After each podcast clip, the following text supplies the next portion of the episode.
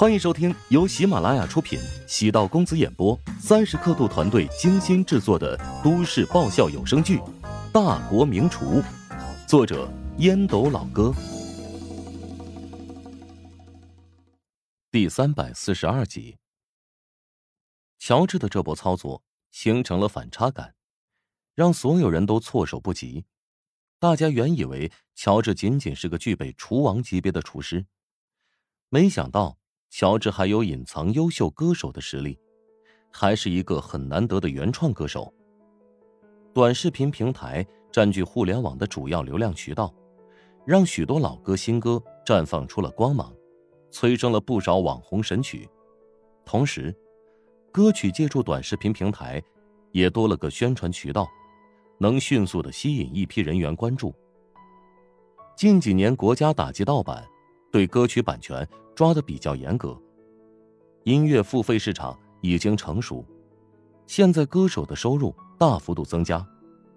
乔治的这首原创歌曲具有很强的共鸣感，加之上了热搜，被很多人选作背景音乐，用来搭配录制的视频。陶如霜给乔治打了电话，有了新歌怎么也没告诉我？啊，不，不是我写的歌。是我的一个好朋友写的。乔治琢磨着，还是低调一点，否则以后陶如霜肯定会缠着自己。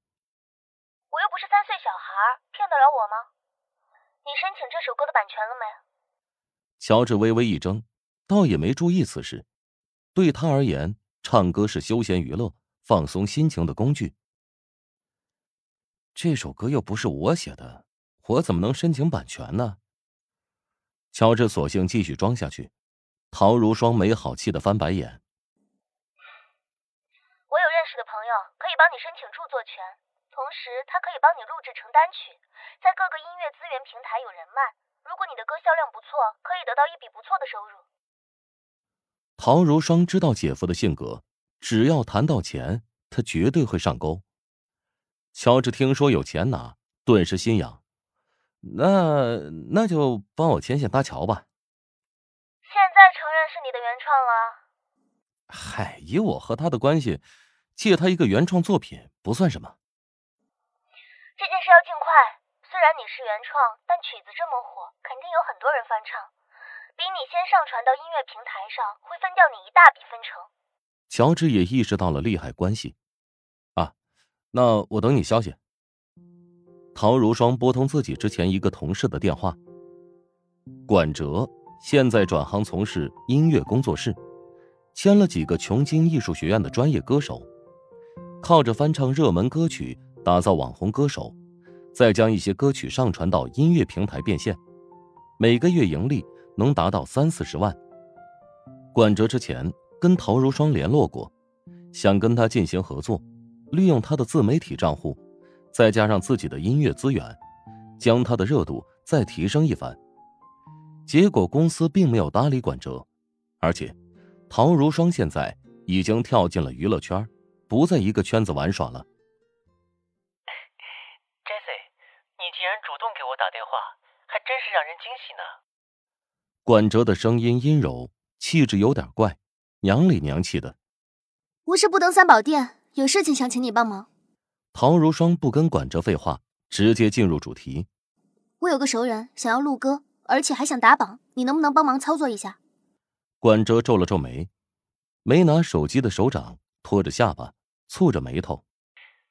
录歌的话没问题，我可以少收点钱，但是打榜的话可不是一般人玩得起的。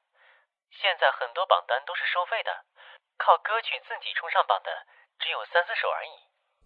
我不是要你花钱砸榜单，而是上传到各大平台。至于排几名，看歌曲的实力。行吧，不过我可是有原则的。歌如果太烂，即使看在你这小可爱的份上，我也不会通过的。陶如霜听到“小可爱”三个字，忍不住打了个寒噤。陶如霜见管哲答应，便将乔治的联系方式推送给了他。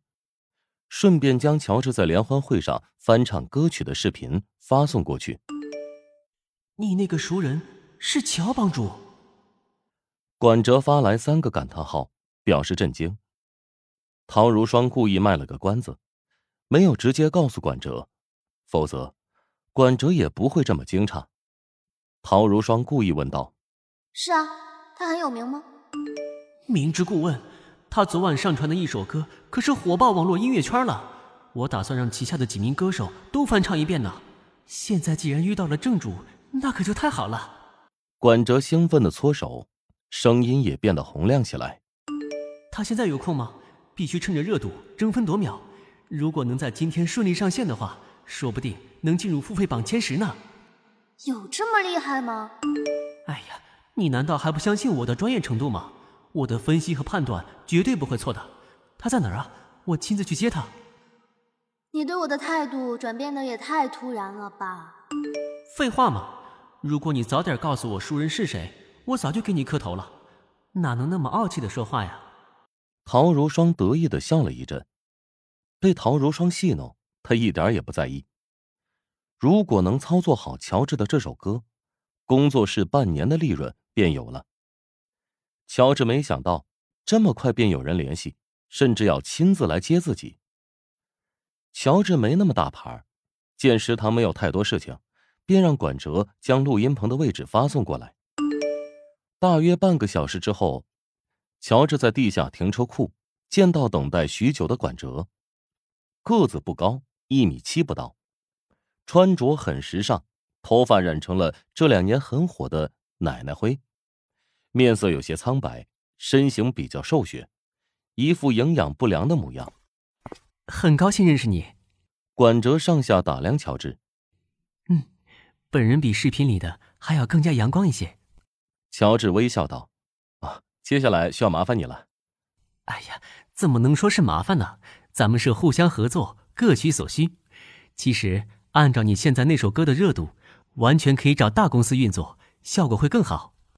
乔治没想到管哲这么会说，爽快道：“合作的基础在于信任，你是如霜的朋友，即使其他公司再大，我不认识，也无法信任他们。”乔治这番话说到了管哲的心里，管哲下意识的想抓住乔治的胳膊，又觉得冒昧，赶紧缩了回来。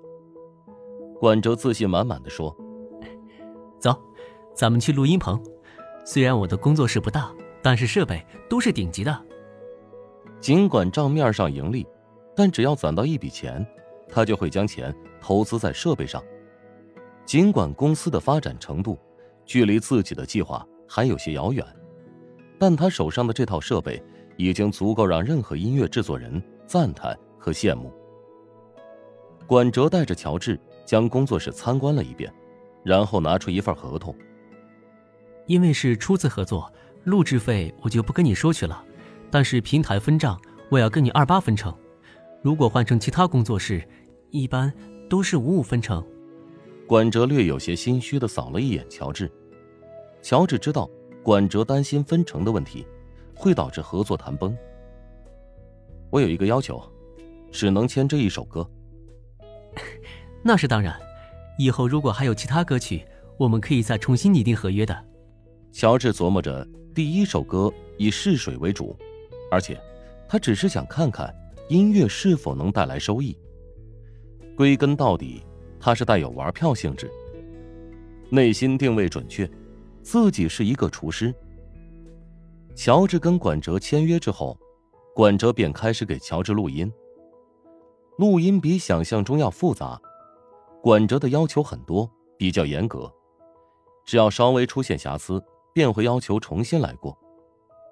乔治第一次进专业录音棚，录制了差不多四个多小时，管哲才算勉强满意。那接下来就等消息吧。请进入我的主页，点击圈子，加入喜道公子的有声小说，更多福利等你来拿哦。